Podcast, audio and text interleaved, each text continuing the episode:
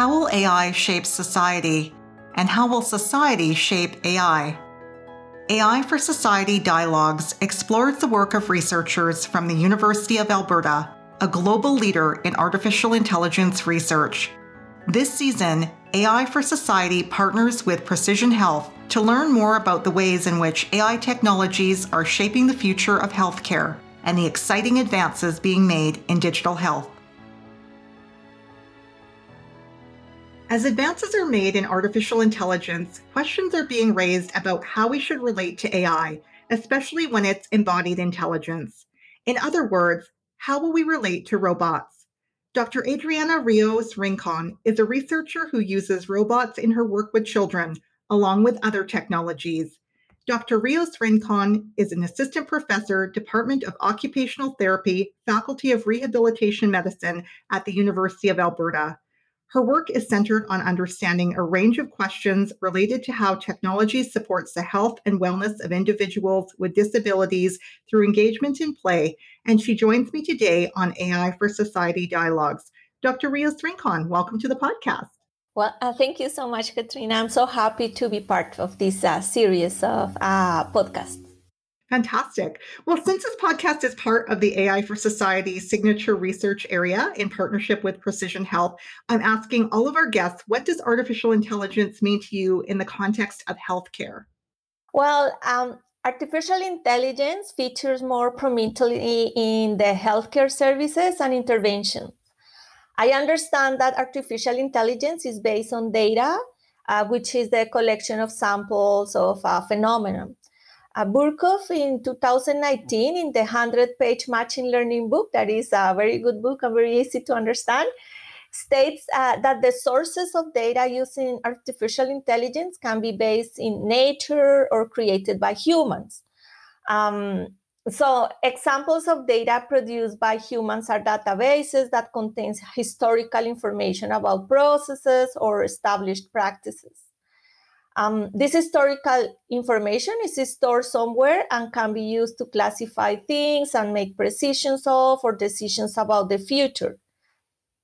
I think that particularly in healthcare, artificial intelligence has a great potential to help healthcare practitioners interpret data, especially big amounts of data.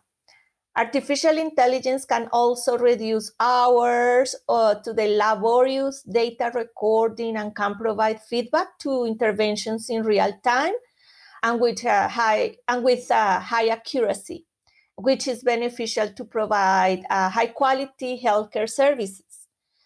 I work in the area of rehabilitation, and I think that artificial intelligence have great potential for being used to help therapists in different ways. For example, in identifying patterns of behaviors in our clients. In my current research, I am exploring the use of artificial intelligence to classify levels of engagement in older adults based on data from their play performance or behaviors while they play mobile games. My master's student thesis, for example, aims to use artificial intelligence, especially supervised machine learning, to distinguish dementia based on older adults' engagement related behaviors while playing a mobile game. This project could be as a, a, useful option to help rehabilitation professionals to distinguish clients who are experiencing dementia based on their engagement related behaviors while performing leisure activities. So, summarizing, artificial intelligence can potentially help rehabilitation professionals detect early stages of cognitive decline that precedes dementia in older adults. Uh, using alternative means such as playing video games may be more interesting or engaging for older adults than the application of standardized screening tools that can be used for monitoring cognitive status in a playful way. So these are just some examples of these uses. So, your research focuses a lot on assistive technologies and occupational therapy. You've done a lot of work uh, looking at play in both children and elderly adults. Why is play such an important part of life in general? Play is crucial part of life uh, that is common associated with freedom, pleasure, and enjoyment. Play is a means to fortify a community's identity. It is related to human beings' creative expressions. It is a way to adapt and develop, and it makes life enjoyable and fun. So, play is an activity that is intrinsically motivated. So, that means that you play just because you want to play, right? And it's chosen by the player because it generates pleasure and enjoyment. So, uh, the contemporary literature states that play and leisure are resources for transcending negative life experiences and for contributing to the capacity to cope with stress, to increase uh, self concept and self esteem, and to enhance in social competence throughout one's life. So, engaging in play and meaningful leisure activities at any age has enormous benefits from well being. I just want to mention that during the COVID 19 pandemic, we all have felt a sort of deprivation from play related activities. All these activities that are not related to survival or work, but related to have fun and engage in social connection just because we want to. These activities have been limited to uh, by the necessary public health measures to control the spread of the virus, right? So we all have had the opportunity to value play because uh, we um, have felt limited the opportunities to engage in play uh, related activities. So for children, play has a clear role in uh, children's development. That's very important that children have opportunities to engage in free play for their development. Yeah, and I think you're right. I think we're all feeling the limitations that um, this pandemic has brought on, and um, and maybe suffering some of the consequences of not being able to play in in the way that we have um, before. And and maybe just before we dive into your research, um, if I could ask you, how do you like to play when you're not working? What do you do for fun? well, yes, I, I love dancing, so I dance for fun and for fitness. Uh, this is an activity that I really enjoy. Uh, I am from Colombia originally, and uh, in Colombia, music and dancing are important elements of culture. So, as a Colombian, I dance not only while uh, you know, I am in a party, but also when I'm cooking or cleaning. Uh, I also uh, like to be in contact with nature, so I take any chance to do easy hiking and in the nature. And also, I love traveling. Uh, you know, this has been limited by the pandemic. Yeah, I love that. And I'm I'm a big fan of dancing too. And, and oh, sometimes I, I do a little celebratory dance after I finished a podcast, a successful interview. So, so we can, can do that together. we can do that together. We'll do that. Um, all right, let's uh, let's talk about your research now. You you you've done a fantastic setup of a, a wide range of things and some of uh, these things that you're looking at and how AI relates to it. But just to kind of maybe get back to basics a bit for our audience. Um, so we understand that you work in this area of assistive technologies. If you could maybe explain what does that actually mean, assistive technologies, and how that how does that intersect with the work that you're doing? Yes, uh, yeah, let's start talking about what uh, we call assistive technologies. So, uh, recently, the World uh, Health Organization um, has uh, generated a series of publications uh, to clarify the terms, the term of assistive technology.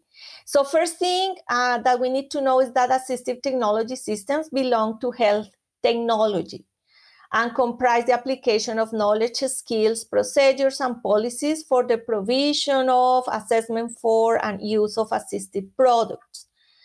In general, an assistive uh, product is any product including devices, equipment, instruments, software, either specially designed and produced or generally available uh, whose principal purpose is to maintain or improve an individual's functioning and independence and uh, thereby promote their well being. So I'm just reading a definition from uh, and, and colleagues who published this definition in 2015.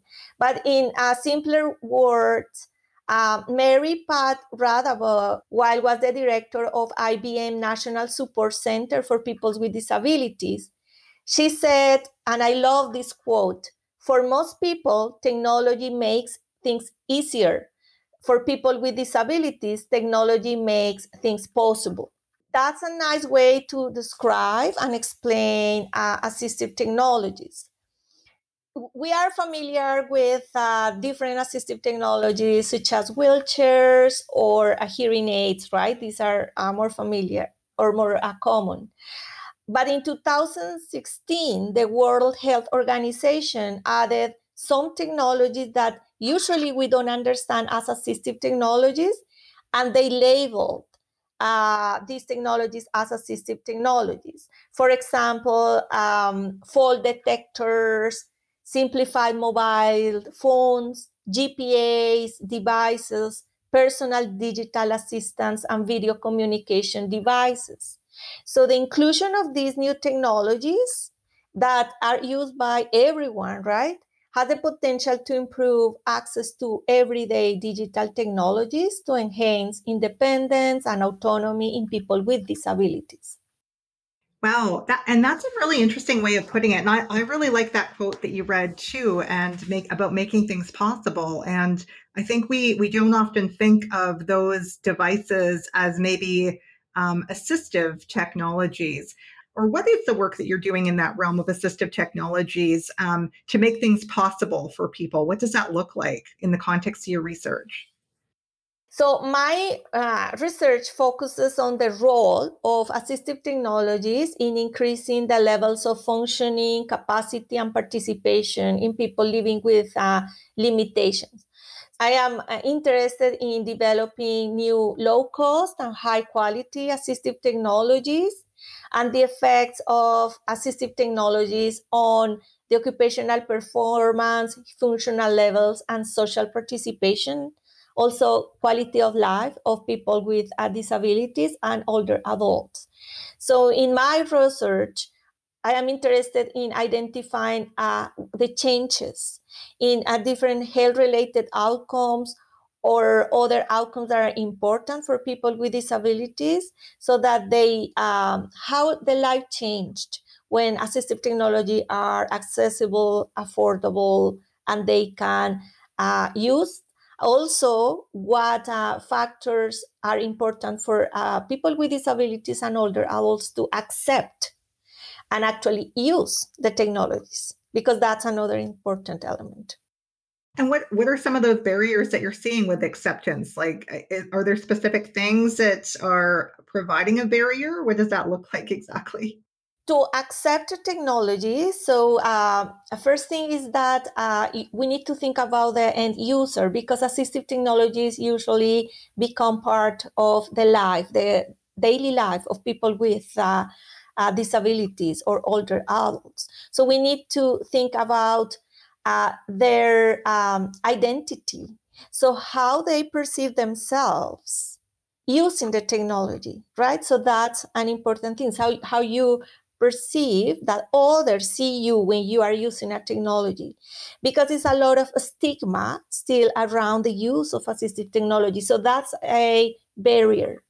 Uh, but there are other barriers uh, for example sometimes the design of the technologies are not uh, good enough for being easy to use uh, by the end users so this is something that uh, researchers um, we are trying to improve in the research and development designs. So, from early stages of development of new technologies, we need to involve the end users. So, either uh, people with disabilities or caregivers, you know, so we just put their input from the very early stages of development so we can create technologies that will be used uh, by them more easily um, so these are just some of the barriers that we have identified.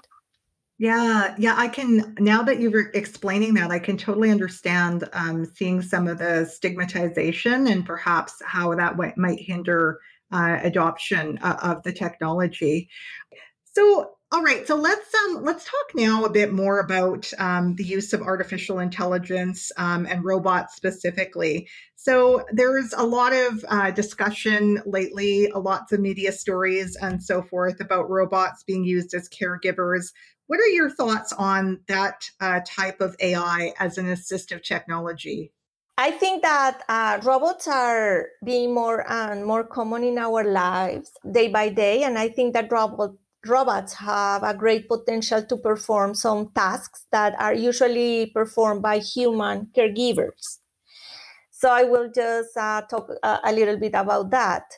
Uh, when you talk about robots being used as caregivers, you are referring to um, what we call physically assistive robots, socially assistive robots, or socially interactive robots. So these physical assistive robots give support or aid to a user through physical interaction, for example, manipulation of objects or mobility. There is a robot that is called MySpoon. So uh, this is a robot that can be put on the dining table and helps people with disabilities such as paralysis feed themselves. Um, another example is a robot called uh, RIBA, uh, that was developed in Japan and was designed to assist nurses uh, by lifting patients in and out of their beds and wheelchairs. So this is a physical contact between the robot and the person. Uh, socially assisted robots, um, they provide social or cognitive support. Uh, so they don't provide physical uh, contact.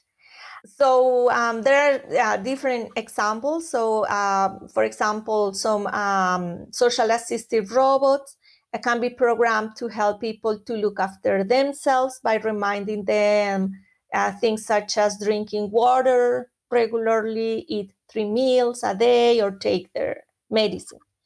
Um, and the social interactive robots are robots in which social interaction plays an important role uh, in the interaction with humans. One example is the robot Paro that is programmed to cry. Uh, this is a baby harp seal designed as a therapeutic tool to use uh, in hospitals and nursing homes uh, with uh, older adults uh, with dementia. So this robot is providing more an emotional support. Thinking about robots performing some caregiving tasks to support humans, uh, for thinking about that, we need to take into account ethical considerations such as that the human user agrees the use of the robot to provide support and that the level of autonomy of the robot is according to the human uh, user skills to operate the robot. So, in this point, a fully autonomous robot makes all necessary decisions to perform a task. So in assistive robots, so robots in uh, as assistive technologies, a mid-range of autonomy is desired. So the user will always have the control for changing or stopping a command or action. So that's uh, something that we need to take into account. The level of autonomy of a robot must not diminish the autonomy of a person with disability at the expenses of increasing independence. So, this is another important consideration.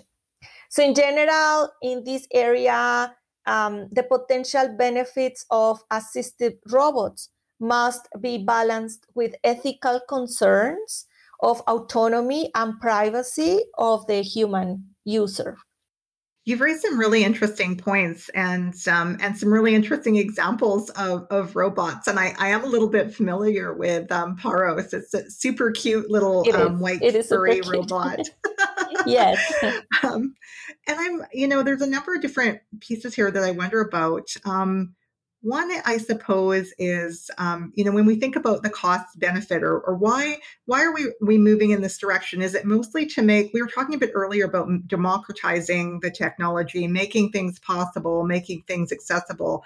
Is it is it a cost that we're trying to kind of have a I guess a, a cheaper cost or a cheaper way of doing things rather than having humans, for example, involved in these activities, or is it more of a sense of independence and it's a better way of doing things um, in, in terms of assisting people? Or I guess what's driving this? What's driving the use of these technologies um, in this way?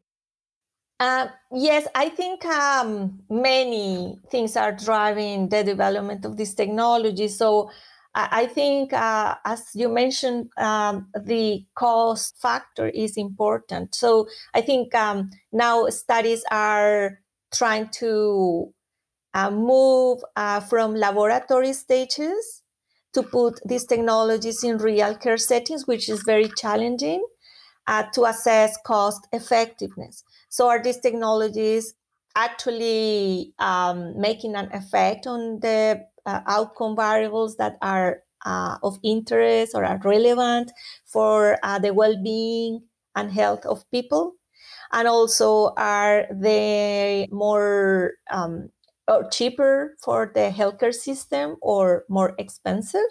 So these questions are not answered yet because many of these new advanced technologies are still on the stages or being tested uh, at laboratory settings or they are being tested with uh, people with disability without sorry without disabilities.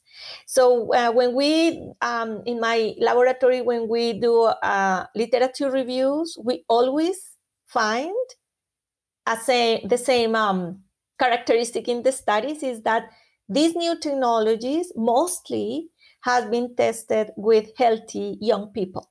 So university students uh, because it's uh, it's, it's uh, easier right to test and is these are the earliest stages so you need to test the technologies first in controlled environments uh, with people uh, who um, have not a disability or an impairment and then you uh, proceed to test them in hospitals or real care settings. The situation now is that most of the, these technologies have been tested only under these controlled conditions.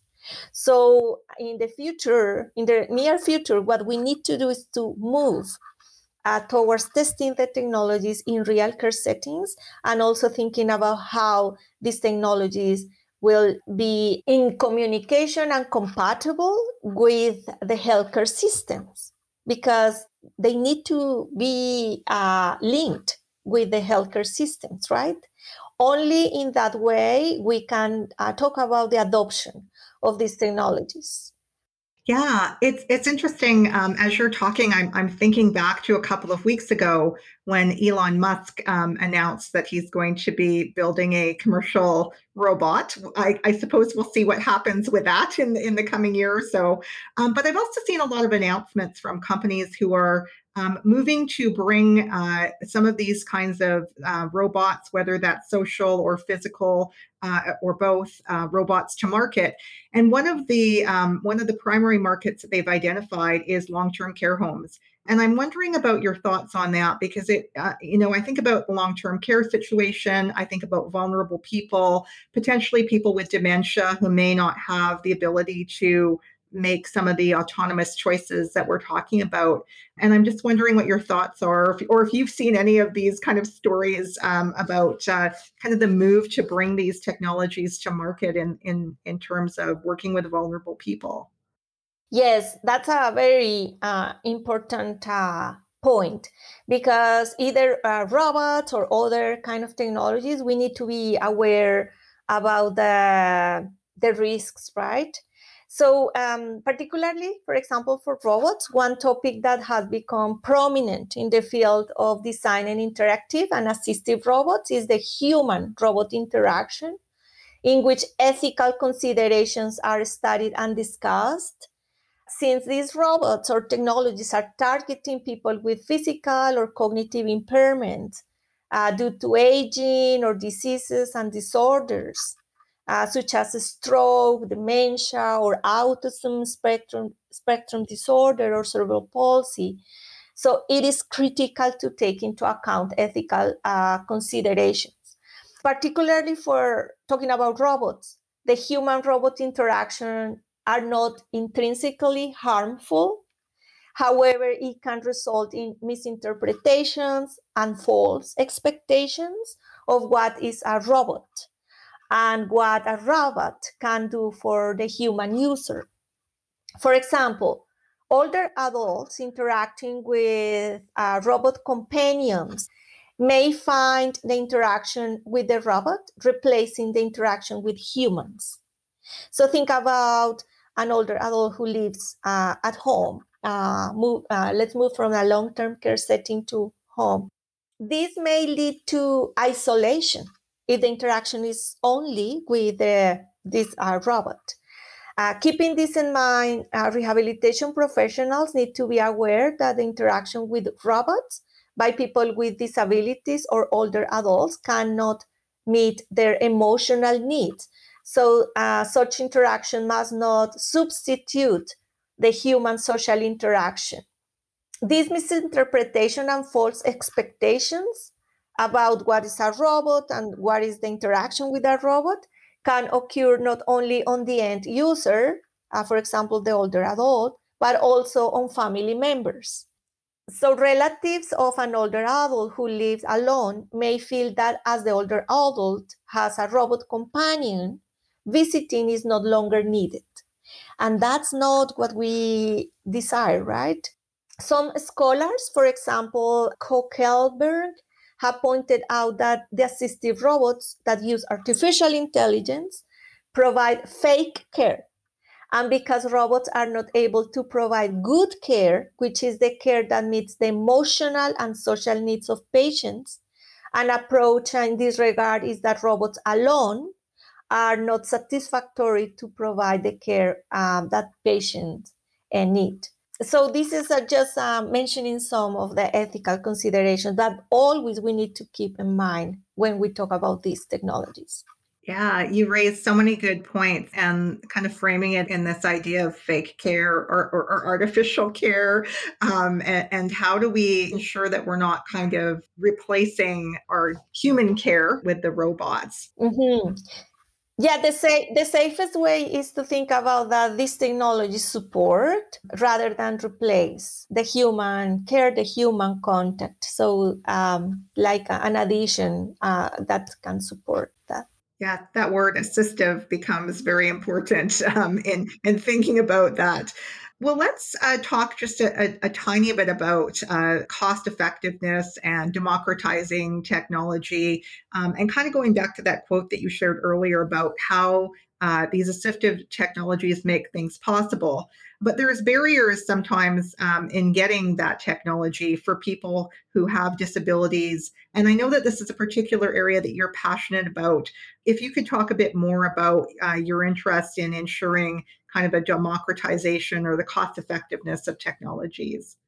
So I think the main challenge uh, people with disabilities face in this area of assistive technology is the access to the technologies or the products that they need.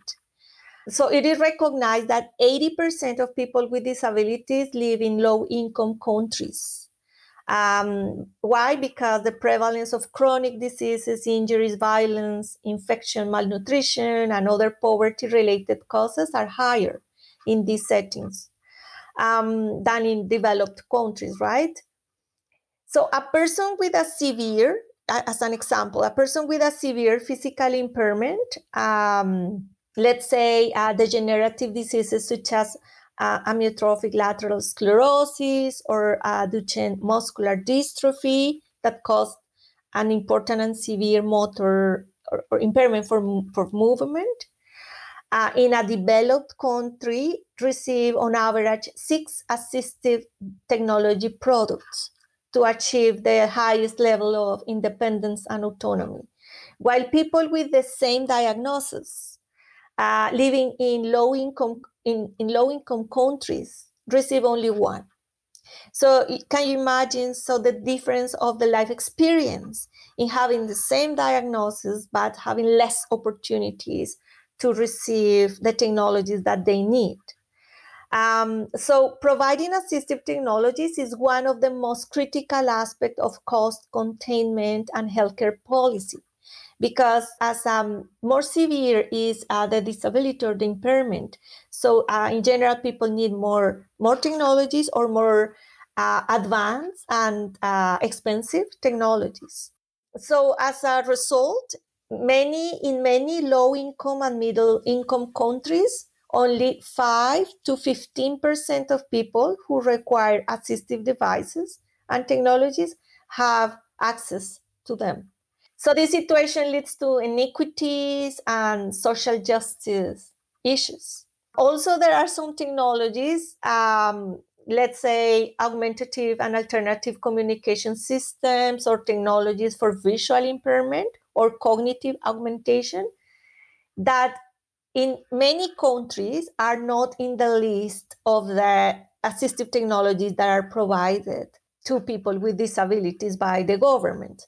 These results that people with, with what we call hidden impairments, so limitation in vision, speech, cognition, uh, they have little or no opportunity to access assistive technologies because it's just so in some countries, uh, the assistive technology that is provided is limited to wheelchairs and walkers. So something for um, impairment that is clearly visible, right?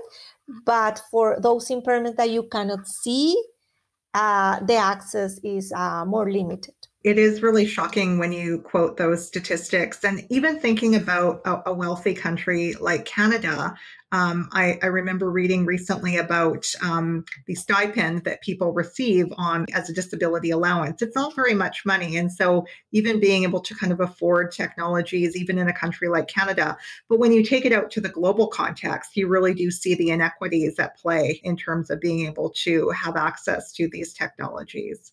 Yes, also I learned from my student that here in Canada, in some areas that are rural areas, um, not uh, insurance, so they have uh, trouble also accessing the technologies that they need. So this is a problem that is more, um, let's say, severe in low-income countries, but it's something that we need to pay attention in every country because uh, in order to have a good quality of life and equal opportunities for work to work or to study or to have uh, you know uh, a life. So uh, uh, people we need assistive technologies. And we are wear, we are wearing assistive technologies right now because our glasses are by the definition are assistive technologies right?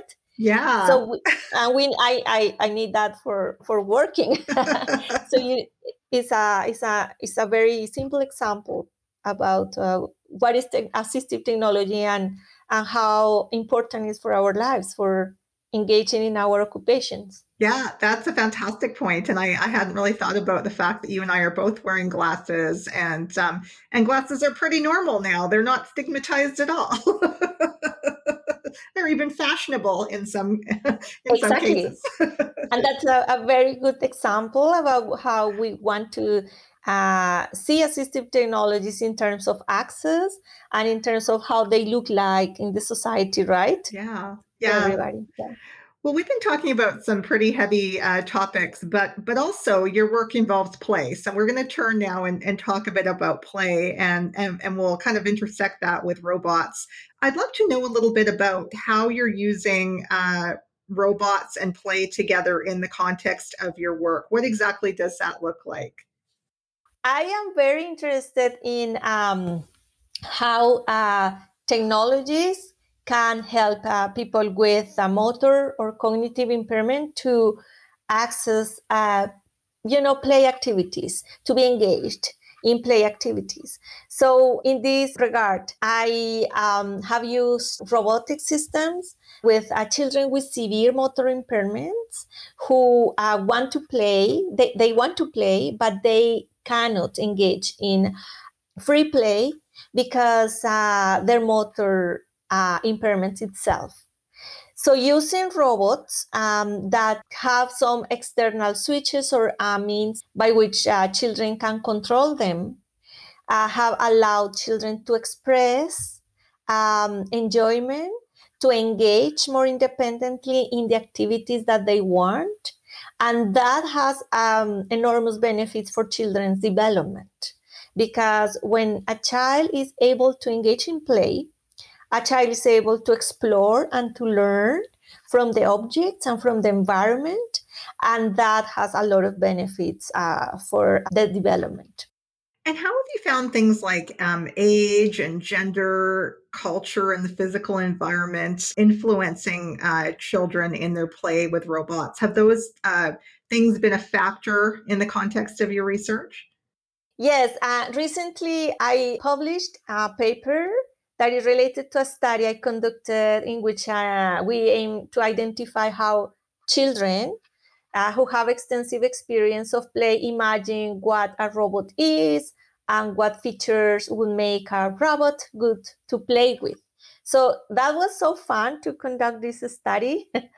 in this study, uh, I had um, I used a qualitative description design uh, where 19 children from urban and rural settings participated in focus groups to draw and talk about the robots they would like to exist.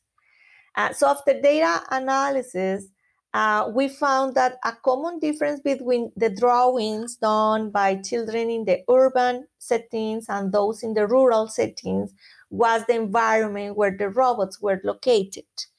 Um, while the robots drawn by the children in the urban settings were in an empty space, so that was only the robot isolated from uh, everything. In the, the children in the um, uh, rural settings, 90% of them uh, drew their robots in an environment that included water, the sky, birds, clouds, the sun, other children, flowers. Uh, so it was just uh, for them, it was so important to put the robot in this context, in this environment. And in 80% of the drawings, the surroundings were nature. So when we were analyzing our data, we found similar findings in a study that was conducted, uh, including uh, children from Aboriginal communities in Brazil, uh, children uh, who live in the jungle. So these children also were very aware about the nature and the surroundings. So we know that uh, children in the cities they are interacting more with uh, the tablets and the mobile devices, right? And they had less opportunity to go in contact with nature. While uh, children uh, who live in rural areas, they have more contact with nature. So, in, in this paper, beyond the discussion about the technology, we are learning that, oh my God, we need to uh, provide children opportunities to you know be more in contact with their surround, surroundings with the nature in order to understand more uh, where they are living. So this was uh, very interesting uh, in our study. That is super fascinating like on so many levels. One kind of being this interesting finding that you've discovered perhaps by accident about how uh, children, um, you know, kind of conceive of their own environment and then place the the object, in this case, the robot, within that. But also, I think there's an interesting commentary there about, you know, sometimes we think of technology as separate from nature, but what if technology were kind of an extension of or incorporated within nature as the rural children had drawn it? I think that's kind of an interesting thought how technology and nature maybe are more related than we think of um, in in the context of our work. You've also done some work with whack-a-mole and um, using wearable sensors, and this is work with um, with elderly people to assess emotional states. Can you tell us a little bit more about that particular project? In this study, uh, we propose the use of um, electroencephalography. So this is signals from brain activity and electrooculography. These are signals generated by the movements of your eyes and kinematic motion, so accelerations, uh, for example, that. So this data was captured through wearable sensors um, that are available, you know, off the shelf. So we wanted to use these signals to classify emotional states while individuals uh, while individuals are playing a serious mobile computer game that is the Whac-A-Mole. Our team developed a mobile game version of the Whac-A-Mole for uh, visual motor and cognitive assessment and training in older adults. I'm thinking about older adults with uh, dementia. So in the original uh, Whac-A-Mole, uh, moles randomly pop up from holes in a box, right? And the player uses a soft mallet to hit the moles back into their holes. So we picked uh, this game because uh, many uh, people who are today older adults, they used to play Whac-A-Mole uh, in the fairs when they were younger. So this is a game that uh, is meaningful for them, right? So in our tablet version of the game, the player uses a finger or a stylus to hit the moles. And we also added a bunny. So uh, just for the addition of an element that uh, allow us to work uh, inhibition that is affected in people with dementia. So uh, the general rule is hit the mole and avoid the bunny. So it's, it's very it's a, a game that is uh, very simple to to play and to understand the rules. And in some other studies, we have had participants with dementia, with uh, advanced dementia, and they are being able to understand these simple rules and to engage in playing this game for about half an hour, which is is very very good. Uh, we have 21 healthy participants who were uh, just wearing all of these sensors and playing uh, the games. And we set the game in three levels. Too easy, um, that you can get bored, you know, uh, optimal, that is uh, the level in which you feel challenged, but you feel that you are able to, to do that and to hit the game, and too, uh, and too difficult so too difficult may generate frustration. We use a variety of machine learning classifiers to classify the participants' emotional states on their brain and eye signals and the kinematic motion data. And the classifiers were trained using an international database of standardized images uh, that elicit uh, emotional states.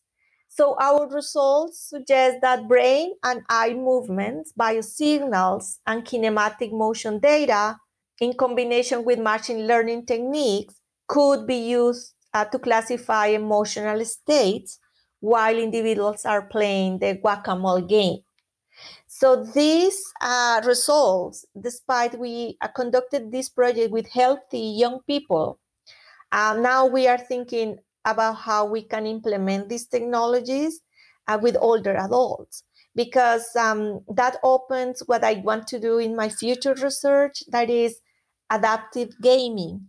So, based on what uh, artificial intelligence and machine learning algorithms are helping us to detect levels of engagement or emotional states, uh, right? So, the games can adjust the level of complexity that will help to keep older adults with dementia keep playing for longer so they can benefit uh, from uh, practicing their cognitive skills while playing.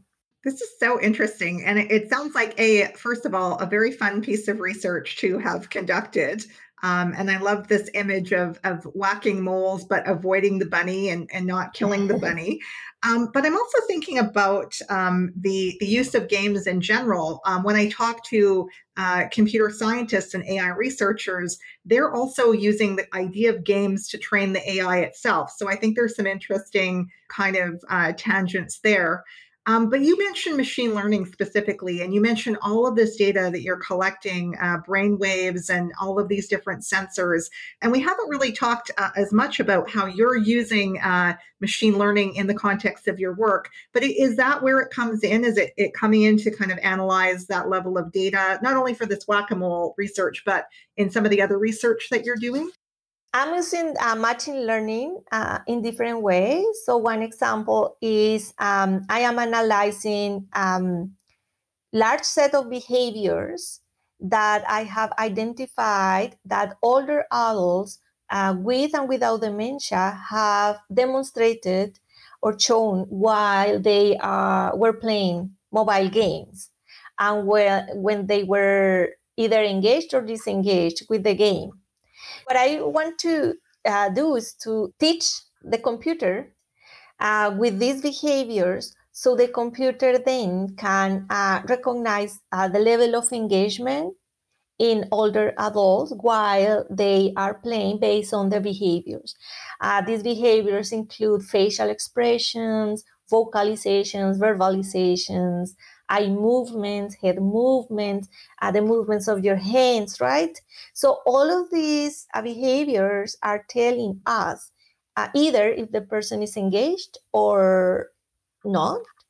And uh, I think uh, that machine learning can help us to use that data to produce games that can adapt to um, the level of engagement. So in this same um, area, I am using other signals, for example, as uh, I explained, uh, signals that are generated by the brain when you are doing an activity that, uh, or uh, by the eyes movements. So we are just exploring which data can classify different levels of engagement um, accurately. And this is the stage of uh, the research. Also, based on, uh, let's say, these uh, behaviors of older adults, I am also uh, exploring, and this is my uh, master's student is working on that, how we could uh, distinguish older adults with dementia uh, and older adults without dementia based on the behaviors that they have while they are playing mobile games. Very interesting.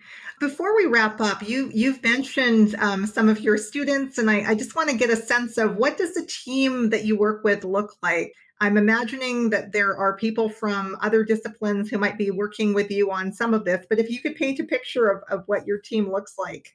So, my background is in occupational therapy. Uh, so, I am in the healthcare area, right? I work a lot with people and researchers from other areas. So in my laboratory, my I have a master's student who uh, has a, a, background in biomedical engineering, um, and I have a postdoctoral fellow who has a background in uh, medicine and mechanical engineering.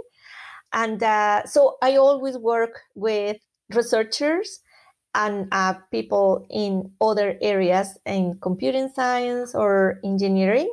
I collaborate a lot with computing science here at the University of Alberta. I collaborate a lot with Dr. Eleni Stroulia. So we work together uh, in many projects from my background in health sciences and in occupational therapy.